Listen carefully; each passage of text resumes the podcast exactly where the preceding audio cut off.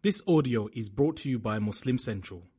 Please consider donating to help cover our running costs and future projects by visiting www.muslimcentral.com forward slash donate.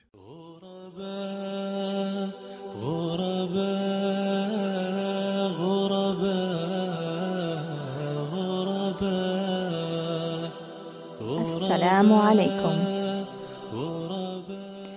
This is Yasmin Mogahed, and you're listening to Serenity, streaming live on One Legacy Radio.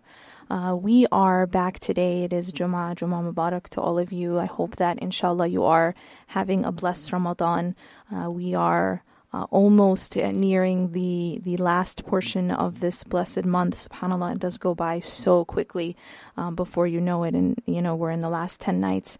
Uh, inshallah, today we are going to be talking uh, about an issue that I've received a lot of questions about, and it is about what happens when a person is trying to practice their deen. Um, maybe someone is trying to increase in their in their religious devotion or trying to increase in their practice and they are they are facing resistance from their family or those people who are near to them.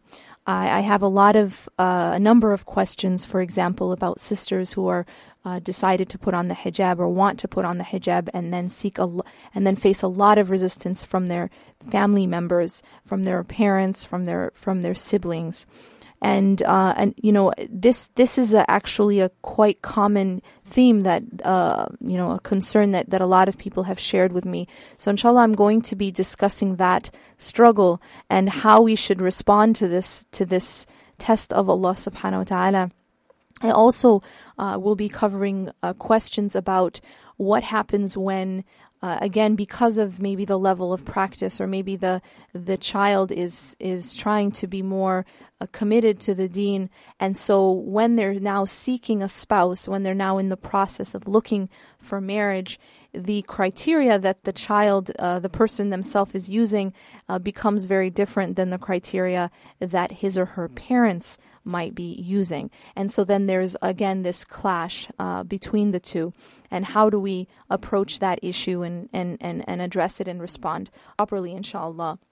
Well, to begin with, uh, one of the I'll read and and you know subhanallah I also want to uh, actually end uh, this show with a very inspirational story about this exact situation uh, but inshallah I'll I'll begin by sharing some of the questions that I received on this topic uh, one says, I've recently been feeling closer to Allah once again after a period of being far from Him. The truth is, I have people close to me in my life who discourage me every time I take a few steps towards Allah and try to embrace my faith again. For instance, my mother does not want me to wear the hijab. She constantly gets sleeveless traditional evening wear tailored for me um, we are Pakistani, and gives me a hard time about my weight. I have gained a lot of weight, and states that I can't reveal my quote assets because of my weight.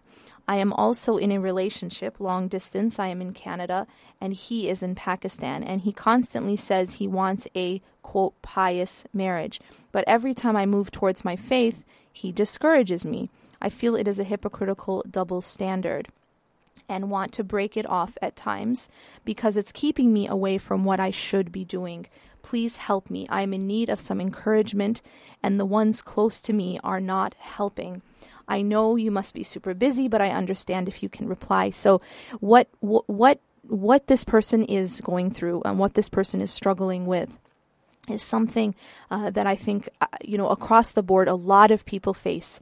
Uh, sometimes we we want to do certain things or we want a, a, particular level of religious devotion or we were trying at least and our families don't follow suit. Uh, in this situation uh, to the sister uh, first and foremost there's a couple principles that we should make very clear. Uh, the first principle is that obedience to the parents is something that is very much emphasized in Islam, yes. Uh, however, the, the first principle that we need to understand is that there is no obedience to the creation in contradiction to the commands of the Creator. So there is no obedience to the Creator in disobedience to the I'm sorry, there's no obedience to the creation uh, in disobedience to the Creator. If if some human being, if some person, no matter who they are, whether they're your husband or your wife or your parents, are asking you to do something which is displeasing to Allah subhanahu wa ta'ala, which is haram. Okay, so I'm saying now which is haram. Uh, because now we have other issues which are more in the gray area, and I can, um, inshallah, address that separately uh, about issues such as getting involved in Islamic work, dawah, MSA. Now that's a different category. I want to clarify right now that I'm talking about issues which are haram.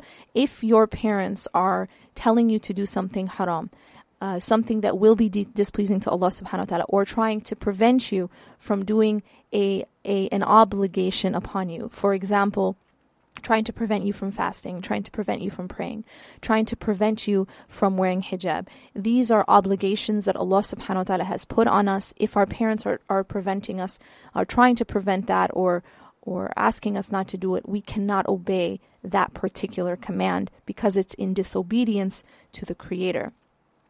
The second principle is in the mannerism. So even when your parents are telling you uh, to do something which is displeasing to Allah subhanahu wa ta'ala, we still have to keep the the bar high in terms of ihsan, in terms of how we interact with that with with our parents. Even if our parents are telling us to do something haram, we still have to treat them kindly. We still have to treat them with respect and still treat them with ihsan. And we know of a story in the Quran, uh, and when when um, during the time of the Prophet there was a companion uh, who had embraced Islam, and his mother was very against it. So his mother um, was trying to push him to to leave Islam. So now this this this parent is not just asking the child not to wear hijab or or you know something something um, of that sort, but actually asking the child to become a non-believer, uh, something very, I mean, the most extreme thing.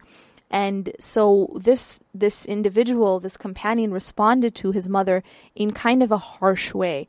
Obviously, he's not going to leave his faith and denounce his faith, uh, but the way in which he responded was in a harsh way, and it was it was to the effect of if if your soul because what she was doing was she was trying to sort of uh, you know when our parents they try to guilt trip us or they try to threaten um, so what she was doing was she was she was it was a little bit of emotional blackmail that she was trying to do. She's saying you know if you don't leave islam i will do xyz to myself right? Kind of to make him feel like really pressured to, to, to do it to obey her so his response was, you know, if your soul, if you had a, something like a hundred souls and each one left one by one, I still wouldn't leave this faith. So even his response, it was a little bit harsh. And he was actually rebuked for the way in which he responded to his mother. Now think about this for a moment. This reflect on this. Our parents ask us to clean our room, right? Or our parents ask us to vacuum or or something like that and and we respond rudely to that. Imagine this person is being um, held accountable by Allah subhanahu wa ta'ala and His Messenger for responding, you know, not such a polite way to the commandment to become a kafir, to, to become a non believer, to leaving to leave Islam completely. Imagine if we're doing that when our parents are telling us to do something um, actually for our own good or, or, or, something neutral. So subhanallah, this this second principle of of the, the the treatment, the level of treatment that our parents deserve, actually it's it's applicable regardless. It's applicable regardless of whether or not we actually can obey them in their command, um, whether or not we can actually do what it is that they want us to do. But regardless, we have to still uphold that level of ihsan and that level of, of kind treatment towards our parents, even if they were calling us to kufr. So those kind of those two principles, one that you don't obey uh, the the creation in disobedience to the creator and second that you you continue to have that level of ihsan. The second one is ihsan uh, especially when dealing with our parents especially when dealing with our mothers. This is a principle that we have emphasized in Islam again and again. The prophet ﷺ has said that um, when when asked who is who is worthy who is most worthy of my kind treatment and he responded by saying your mother and then when he was asked who next he said your mother a second time, and when he was asked again, he said, Your mother, a third time. And then following that, when asked again, he said, Your father. Uh, from this hadith, we learn the importance of treating our mothers, especially, uh, very kindly, and, and our fathers as well. So in this situation, this sister, she's dealing with, um, you know, her mother is is is asking her or kind of pushing her to show her assets, I guess, or um, and um, in terms of her physical, I guess, appearance and in the way she's dressing. And obviously, obviously, this is not something that Islamically we should be doing. So in this, this is a very uh, practical case of when you cannot obey the the the parent in in what they're asking you to do. However, it does not give you a license to be rude. It doesn't give you a license to be harsh uh, or disrespectful, but respectfully disobey. This is called respectfully disobeying when it comes to something which is haram, when it comes to something which is an obligation on you by your creator. Only then do we respectfully disobey. Um, similarly, you know, with regards to the the um, proposed marriage, I think it is very, very important that before we enter into a marriage, uh, that we we first of all we pray istikhara and we ask Allah subhanahu wa ta'ala to do what's best for us.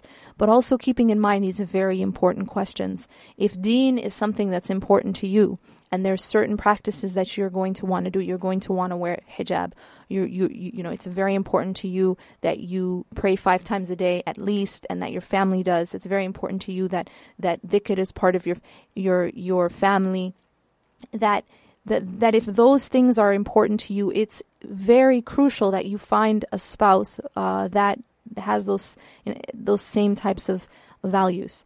And so I would say if, if if you are considering someone before marriage, take those things very seriously. If that person is not supportive from from now, okay, because a lot of people unfortunately they they say that they'll be supportive. They pretend uh, before marriage, you know, kind of just to get the deal signed. They they say yes, we'll support you, and and you can do this and you can do that. And then unfortunately, some people switch and some people change after marriage and go back on their word.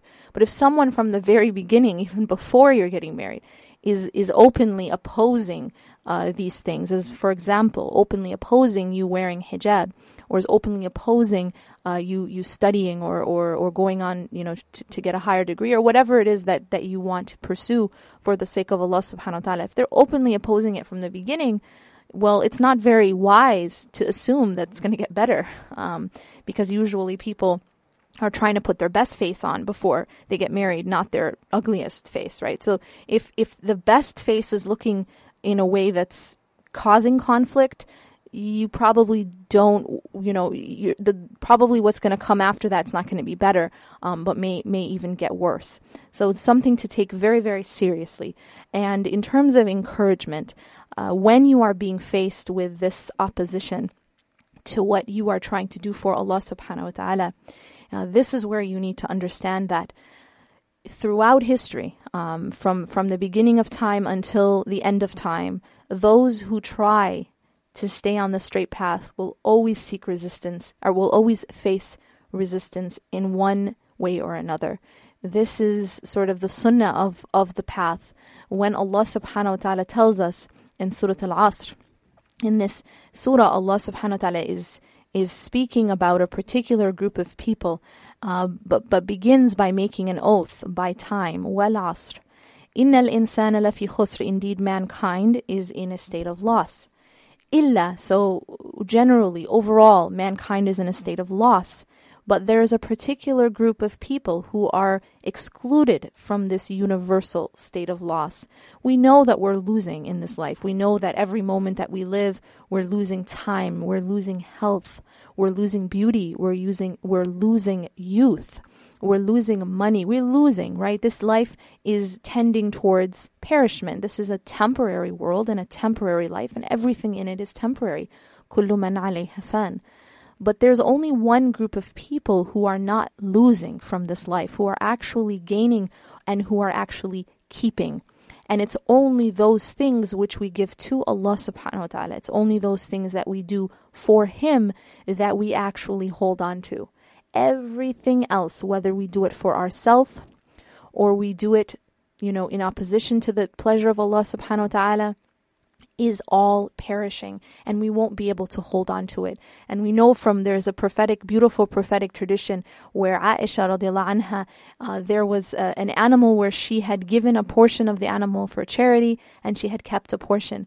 And she told the Prophet I kept your favorite part uh, of the animal. And he said, no, you have given. So when, she, when, when um, the part that she had, she had kept the part that she thought was his favorite, and she had given the rest. And he said, "No, you gave away uh, the the favorite part, and you kept the the rest." So what what is we what do we learn from this hadith? Uh, what we learn from this hadith is that it's the portion that we give to Allah, that we give for His sake. It was the portion she gave for charity that she was actually holding on to, that she would actually keep. And it's the portion that we keep for ourselves that we, we ultimately lose. So subhanAllah, a very deep lesson here. And Allah subhanahu wa ta'ala describes who are those people. Who are what are the characteristics of those people who will hold on to anything from this life and who will be saved from this universal state of loss. إِلَّا الَّذِينَ آمَنُوا وَعَمِلُوا الصَّالِحَاتِ وَتَوَاصَوْا بِالْحَقِّ وَتَوَاصَوْا بِالصَّبْرِ Except those who believe and who do righteous deeds and who enjoin one another to truth and who enjoin one another to patience. And when you study the tafsir of this very powerful uh, few ayat, you'll find that when you look at those four characteristics, it basically defines the personality of a mu'min, the personality of a believer. Uh, first, there has to be belief, there has to be the faith, uh, the proper belief in one's heart. But that belief in the heart is not enough. It must be manifest in action. So, الَّذِينَ آمَنُوا وَعَمِلُوا الصَّالِحَاتِ They believe and they do righteous deeds. Now, one could say that I believe and I'm doing good for me in my, you know, just personally, I'm doing good deeds and I believe.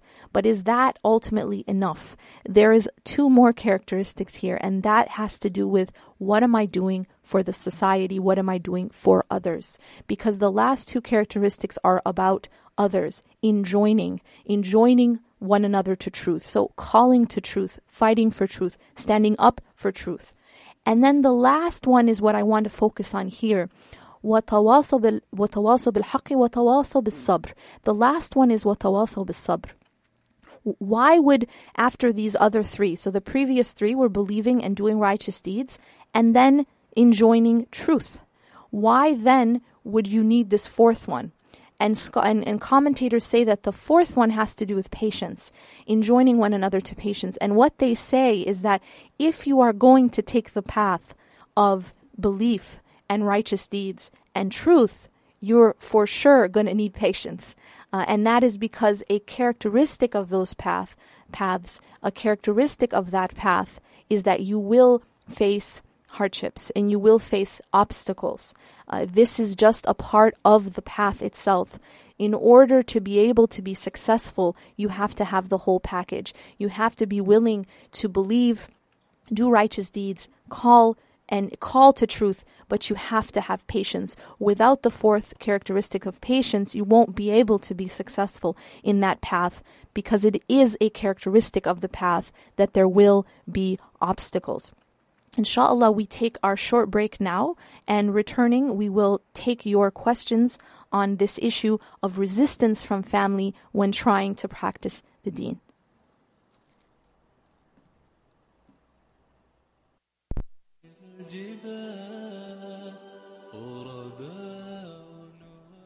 Assalamu alaikum. This is Yasmin Mogahed, and you're listening to Serenity, streaming live on One Legacy Radio.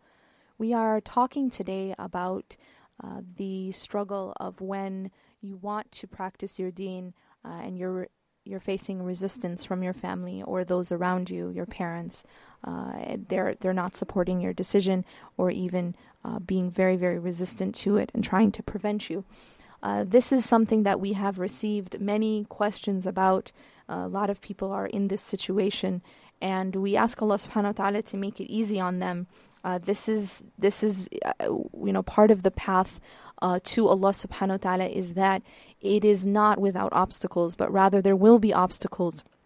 However, uh, here is the good news. The good news is that whoever puts their trust in Allah subhanahu wa ta'ala, as Allah says, وَمَن يَتَّقِ اللَّهِ يَجْعَلْ لَهُ مَخْرَجًا Whoever has taqwa of Allah, if you're making Allah the one you fear most, if you're making your your your goal that I want to do what pleases Allah most, more than anything else, Allah says in this ayah, يَجْعَلْ لَهُ مَخْرَجًا He will make for him a way out. So know this that that if you make Allah first and you make the taqwa of Allah subhanahu wa ta'ala first, that regardless of what other people are saying, if something is going to be most pleasing to Allah, if something is going to be um, displeasing to Allah, you would you won't do it. And that if that is the most important thing to you, Allah says in this ayah that He will make a way out for you. So know that uh, sometimes these things happen to us, but they have a purpose. And I'm going to share a story at the end of the show, very inspirational story about that purpose. That sometimes uh, the fact that we're re- receiving so much uh, resistance and the fact that maybe everybody might be against you uh, in your in your desire to to be closer to Allah subhanahu wa ta'ala that even in that there is a purpose and there can be a blessing a hidden blessing in that situation it looks all bad but actually there is a hidden blessing if you respond correctly now there's another uh, question that I received and it reads I'm Afghan and I'm 17 years old and live in Holland. Last year in Ramadan, I thought about the hijab and wanted to know why we're obli- obligated to wear it. I wanted to know and do research by myself. So I did that and discovered a lot, alhamdulillah. I saw the real beauty behind the hijab, and I used to say I would never wear it, but everything changed, and I really wanted to wear the hijab. The only problem is, and was, my family. Since last year, I struggled a lot with it because when I told my family for the first time I, uh, I that I had decided to wear the hijab, they were very clear and told me that they don't allow me to wear it. I'm talking about my parents. Uh, my father is very strict, and he was so mad that they would they, they he was so mad at me for still wanting to wear it after he made clear that in his, in this house I can't and that if I would, they would kick me out of the house when I'm 18. Their reasons are you'll find no job, no husband, that people will discriminate against me, and no one in my family wears it, so why am I better? Why am I, how am I better to wear it? Um, and, and it continues and talks about, you know, the, the type of uh, sort of pressure that they put on her, um, and the you know she's very close to her mother, and her mother put a lot of pressure on her. Her sisters put a lot of pressure on her, and she doesn't know what to do. I think this this story speaks for a lot of people uh, in this same situation. Uh, first of all, uh, I think that it's just it, it's incredibly important to understand where strength comes from. Strength does not come from your parents supporting you. Strength does not come from your siblings supporting you. Strength also does not come from your own self. Strength comes from one place and only one place. La hawla wa la quwwata illa billah. There is no there is no change in state, no strength, and no power except by Allah subhanahu wa ta'ala. That's the only place that strength comes from. So even if everyone is against you, but you are seeking your strength from Allah subhanahu wa ta'ala, then you will be able to stand. And if, if Allah subhanahu wa ta'ala holds you up, then you will be able to stand. It is only when Allah subhanahu wa ta'ala has is not giving you that help, or if you are not close to Allah subhanahu wa ta'ala, it's only then that we can't stand. It's only then that we cannot withstand uh, these pressures that are put on us. But if you are with Allah, if you are close to Him, you will find that you are able to withstand all of these other pressures because the strength only comes from Him. Even if your entire family, was completely supportive of some decision that you had made or some action that you were going to do, and Allah subhanahu wa ta'ala didn't support you, you wouldn't be able to be successful in it. You wouldn't be able to, to, to withstand it. So, again, the support doesn't come from your family. The support doesn't come from your parents or from your siblings, but it comes only from Allah subhanahu wa ta'ala. Practically, how do we build that strength? Practically, it means you need to increase in your ibadah, you need to increase in your dhikr, and namely, you need to increase in the time that you're spending worshipping Allah in the last third of the night. Why do I say that? I say that because that was the prophetic prescription given to Prophet Muhammad sallallahu alaihi wasallam. That was rather the divine prescription from the Lord of the universe to the Prophet Muhammad sallallahu alaihi wasallam That at the very beginning of his message, uh, Allah subhanahu wa ta'ala told the Prophet sallallahu alaihi wasallam what he should be doing at this point. This was even before the public open call. The Prophet sallallahu is being trained, and he's being trained in Surah Al-Muzammil. We're told قُمِ اللَّيْلَ إِلَّا قَلِيلًا He's being told to stand up and pray at night, except for a small portion of it. His training was in his qiyam. And then the ayah goes on to say, Inna sanulqi alayka qawlan thaqila. We will indeed reveal on you or put on you a heavy word. The Prophet ﷺ was going to have to do something hard. The Prophet ﷺ had a heavy mission that was about, you know, that he was about to embark on. And in order for him to be able to do it, in order for him to be able to withstand that and to be firm and to be successful, uh, ultimately, he needed his training. And his training was in that prayer. Even before subhanallah this was at the very beginning. This was even before salah was you know the whole the whole the whole idea of our five daily prayers didn't come until much later um, during al-isra wal mi'raj when it was when it was made obligatory rather and so even before the five daily prayers were made obligatory he's being told to pray at night and to pray a good portion of the night. That you'll find is your training. That's where you get your strength.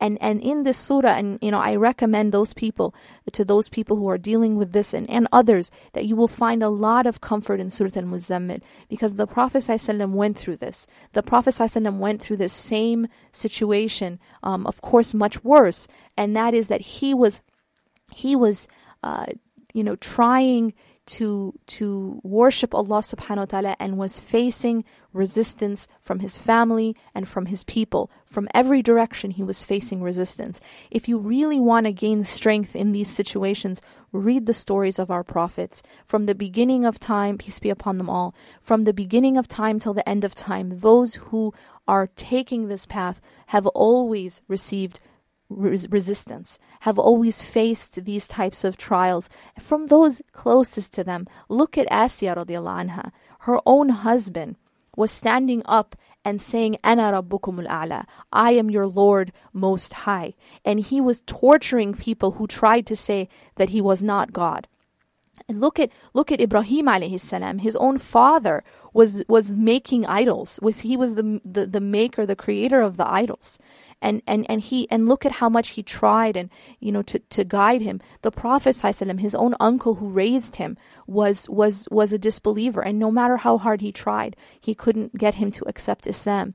Nuh alayhi salam his own son you know lut alayhi salam his wife. When you look at these stories you'll see that this is this is something they faced. From the beginning of adam his his own son you know eh, had had had had committed murder. You look at look at the stories of the prophets peace be upon them. They they went through these types of trials. They are our examples uh, to to seek you know inspiration from. But but the question ultimately is how did they do it? How were they able to do it? And the answer comes only that they came, they sought their strength through Allah subhanahu wa ta'ala. They sought their strength through through their relationship with him and through strengthening that relationship. If that relationship is strong i guarantee uh, that that will be something that you're able to withstand. Not because you are strong, uh, not because we are tough and you know we, we're we're really um, you know able, but because Allah Subhanahu wa Taala provides that divine help, and Allah Subhanahu wa Taala holds you up. Know for a fact that we aren't holding ourselves up. Allah is the one who holds us up, and Allah is the one who makes things easy, which would otherwise be impossible for us.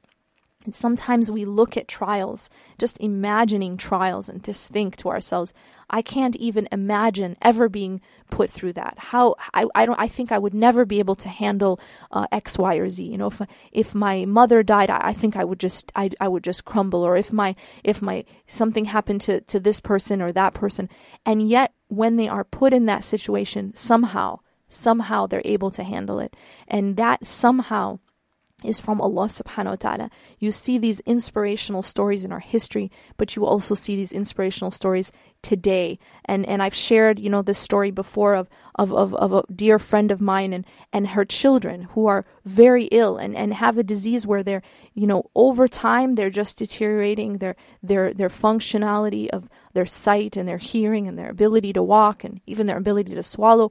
Over time, it's just it's deteriorating and she was told that they will slowly lose these abilities until eventually they die a slow and painful death. I mean this is something no one i think can imagine hearing as a mother and yet this woman is subhanallah she she says she's drowning in gratitude. And this is the this is the state of this woman. Bismillah mashallah may allah make it make it even easier on her and and carry her through this and make her trials easy but this is the help of Allah subhanahu wa ta'ala. So this is a sign of Allah to show us that no matter what you're going through Allah can make it easy on you but only if you're close to him and only if you seek his help. But know for a fact that if you're seeking that help anywhere else whether whether you're seeking it in other people you're seek or you're seeking it in your own self sometimes this is what we do wrong is that we we face a, a trial and we try to be you know self-sufficient. I'm i'm tough. I got this. I'm okay right? I'm going to i'm going to do this on my own. I don't need anybody. That in and of itself is also a deception because to say that you don't need anybody is to think that you can do it on your own and you can't. You need Allah subhanahu wa ta'ala. You're not holding yourself up and don't try to hold yourself up. Go to Allah subhanahu wa ta'ala and it's Allah who holds us up. Remember that whatever Allah subhanahu wa ta'ala wants to make easy, it could be the hardest thing in the world, something that you could never ever imagine uh, happening, and yet He makes it easy on us. And this is something we learn from the story of Asiya herself, radiallahu anha one of the four most perfect women ever to live, that she was being tortured by Fir'aun. So her, again, a family member. And so we have these stories throughout the Quran. A family member is torturing her because of her deen, because of her her desire to please her creator. She's being tortured physically. And as a result of that, uh, Allah, she asks Allah subhanahu wa ta'ala to show her her home in Jannah. And Allah shows her her home in Jannah as she was being uh, in the process of of, of he, her being tortured, and so she smiles, and we and we know that because she smiled, that you know that enraged Firaun even more because here she is, she's he's trying to torture her uh, in order for her to to to leave her deen, and and and and yet she's smiling. How can a person be able to smile in the midst of their hardship? And the answer is because of Allah subhanahu wa ta'ala, because of the help of Allah. If Allah subhanahu wa ta'ala gives you that help, you too are able to smile even in the midst of your hardship. Even when everyone is against you, even when everyone is pressuring you and and and it, it looks like it's closed in every direction. But if Allah subhanahu wa ta'ala is with you, even then you can smile. And we see this subhanAllah also in the story of Ibrahim alayhi salam.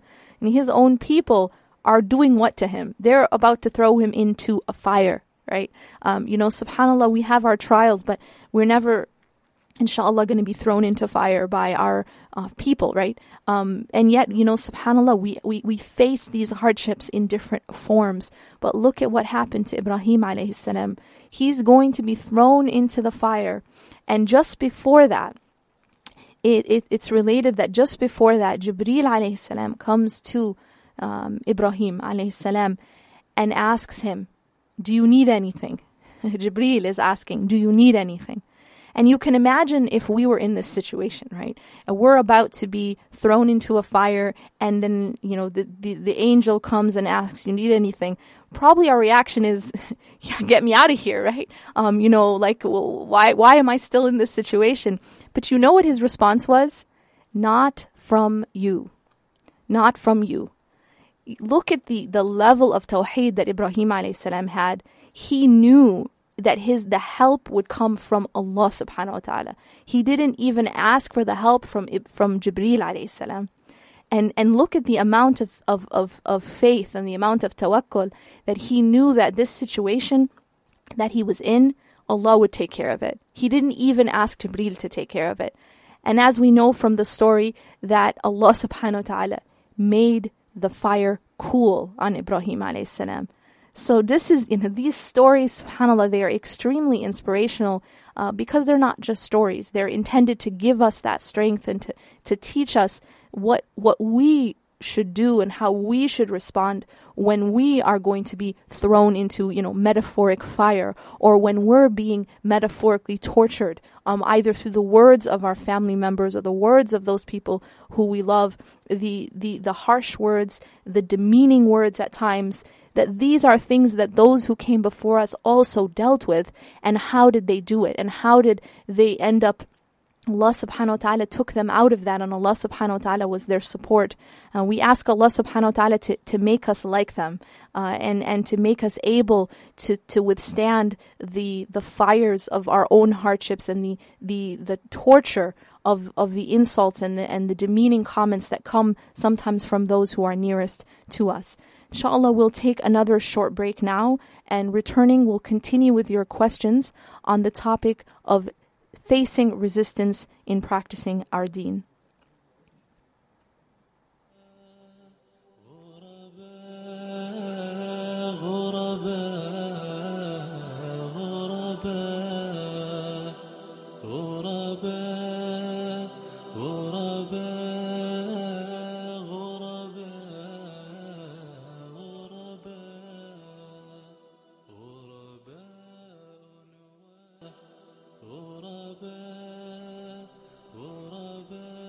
Assalamu alaikum. This is Yasmin Mogahed, and you're listening to Serenity, streaming live on One Legacy Radio.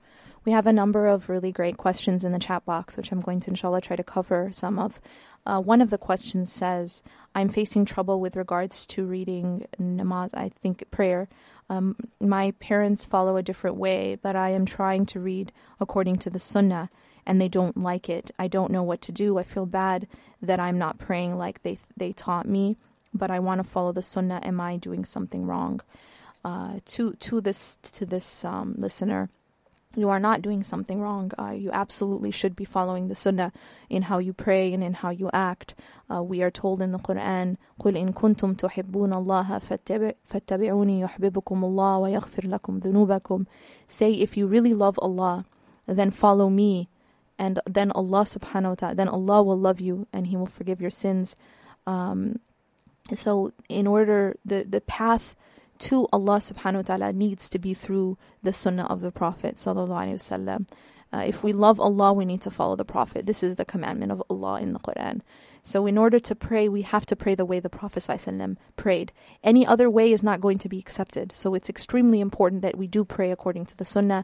Otherwise, we are wasting our efforts, and then um, in the end, we've lost. Uh, we have to pray in the way that the Prophet ﷺ taught us to pray, and not in the way, uh, you know, that maybe cult- there are some cultural uh, understandings of how to pray. We have to follow the pure sunnah of the Prophet ﷺ and not any innovation. It's very, very important that we we we move apart, you know, like move aside the innovations, the the the things that people have changed or have added in the ibadah, and stick closely to the sunnah of the Prophet sallallahu uh, in and how he prayed, and the way we saw it, the way we we know he prayed and he worshipped.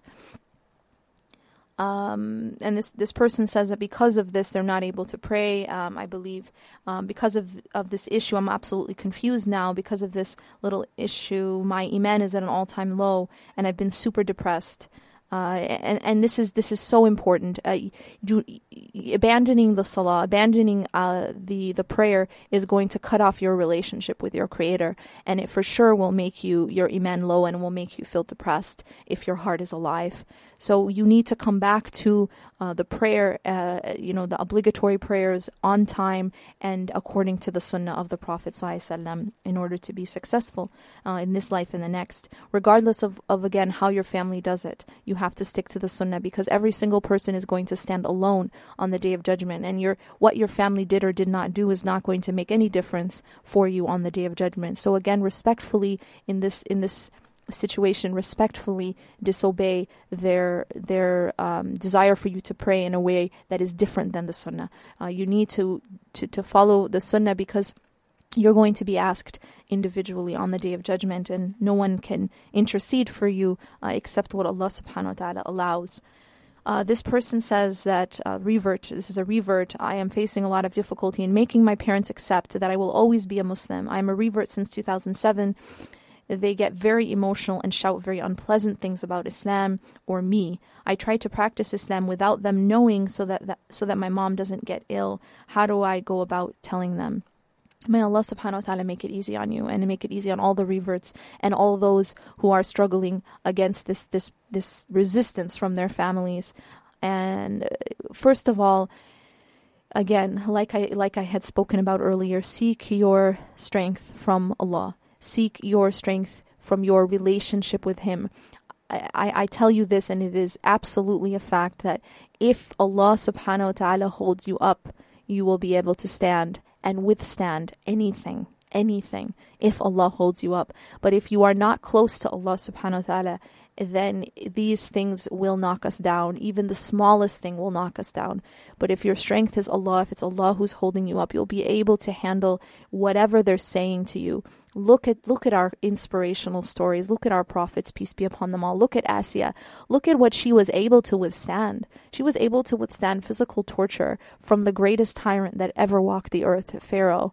And this was just because she wanted to hold on to her deen. She was able to withstand it because Allah allowed her to. Look at what all of our prophets, peace be upon them, were able to do in in in opposite in resistance to, to with the resistance that they were getting from their from their people.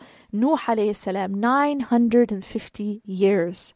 950 years uh, he was dealing with this. And yet Allah subhanahu wa ta'ala allowed him to be able to do it. Um, you know, he lived for 950 years and, and, and yet he was he was able to withstand it and eventually Allah subhanahu wa ta'ala saved him from from it. And and this is the story across the board. Yusuf alayhi salam. In the end, Allah always has your back. Allah always is going to get you through it. Uh, Musa alayhi salam, Allah opened up the Red Sea for him. You think Allah subhanahu wa ta'ala can't make a way out for you?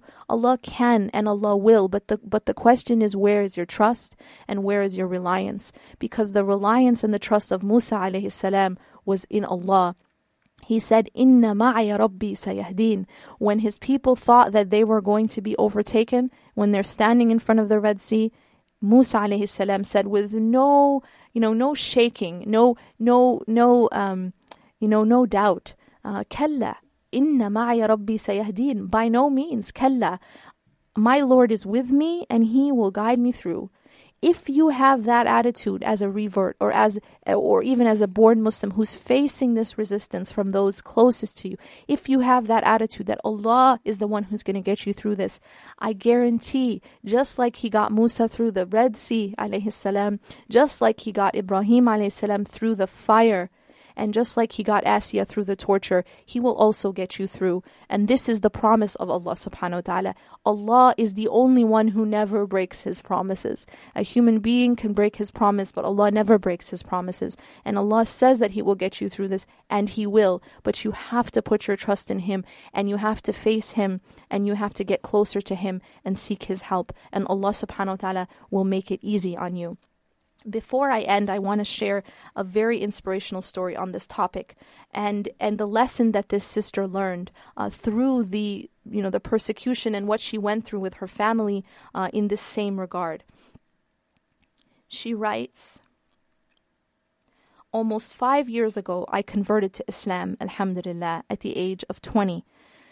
I knew my parents and my family in general wouldn't take my decision lightly, so I decided to keep my conversion and my new belief a secret. It was I was still a student, dependent on my parents, and was too afraid to face up to them, and I feared the consequences. For one and a half years I was able to keep my faith a secret, praying in secret, fasting in secret, avoiding haram meat by becoming a vegetarian. I became very creative in hiding my faith but I couldn't keep it up forever. And eventually, after one and a half years, my parents asked me the tremendous question if I had become a Muslim. At that moment, I was at a family party of my grandmother, and they asked me this question in front of a bunch of aunts and uncles and grandparents and nieces who didn't know anything about my new lifestyle. At that moment, I remembered that I thought back to Sumayya, the first martyr of Islam, and of the first Muslims, and the difficulties they faced and the torment, but that they did not deny their faith. I made a promise to myself that I wouldn't deny my faith no matter what the consequences were. The consequences were, as I had feared, they would be. My parents insulted me in front of a lot of people. Some were family, some were unknown. During this rain of insults and screams, I remember a strange calm coming over me and a strength that I didn't know I had. Nobody stood up for me at that point. Nobody interfered. I was standing alone, but I didn't feel alone, alhamdulillah. Eventually, my father made his conclusion. From that day forward, I wasn't his daughter anymore, and I had to leave. He ordered me to go home, pack all my stuff, and be gone if he would come home that night. And so I did. We had a bit of troubled family history, and my conversion to Islam exploded all the tension that existed for years. After that day, I never went to live back to my parents' house. Although I was on my own, I did not feel alone, because I felt I solemnly did this for the sake of Allah, and He would create a pathway for me. In the following year, the relationship with my family went with ups and downs. The contact with my parents got restored, but the bond had been broken, and it took a time, a lot of time to mend. The worst, astaghfirullah, was still yet to come. Because I didn't wear the hijab yet, and my faith was still not visible on the outside. While it was only my parents who reacted harshly to my conversion, the whole family would as to the hijab. My personal opinion of the hijab is that if I put it on, I never want to take it off, not for a job, not for school, and certainly not for my parents or my family. My family and my parents despised the hijab, and a lot of doors suddenly went shut. In the beginning, I still got invitations for family dinners with the quote unquote kind request of leaving my hijab at home. But since I refused to do that, even the invitations to me got quote lost in the mail and a lot of masked masks dropped, and phone calls and emails remained unanswered. Gossip started behind my back and found its way to me through some good old friends that lasted through the storm. Alhamdulillah. It was a difficult time. I tried to enhance the relationship with my parents as I realized how important family ties were in Islam, but after another fight, another storm of insults in which they left nothing whole of my personality, after I tried for years, I went mentally drained and needed rest, and that's when I stopped taking my initiative to contact my parents. I heard you saying in your lecture it's very important to always uphold the family ties, but I can honestly tell you that this sometimes is more hurtful and more damaging to yourself and the other people to keep having contact than to let it go. I needed distance from them to find my self worth again, and so I did. Also, my parents themselves did not take any steps towards me, and during a period of seven months, we did not have any form of contact. Although I needed this distance to mend myself, this was the most difficult time of my life so far. My heart ached, and even though I did not have a very good bond with my parents from the start, I still missed them very much and could sometimes physically taste the pain their loss caused. I felt like I was mourning for a deceased loved one. To me, it felt like I had no parents anymore, like they had died. At some point, I even thought it would have been better if they, they would have died, because then they wouldn't have rejected me as they did now. Alhamdulillah, this grief took me to some deep levels of sadness, but even in those dark times, Allah subhanahu wa ta'ala was still there, and I could still feel His presence but I didn't know how I could ask his help in this situation. I felt confused, trying to become closer to him had left me without a family. Although I was very thankful to him for having guided me, I also felt angry because why did this happen to me? Why did all the converts in my environment fix the problems with their families so quickly, and was I left with none? The question why kept running through my head every day and kept me sometimes awake at night. I couldn't continue like this. Something had to change. I decided to seek advice from a therapist to try and accept that I had lost my family and to learn how to cope with it without, at some moments, grief overwhelming me. While during my weekly therapy sessions, I was trying to mend my heart and soul to leave the grief behind, I also started to search for Allah again.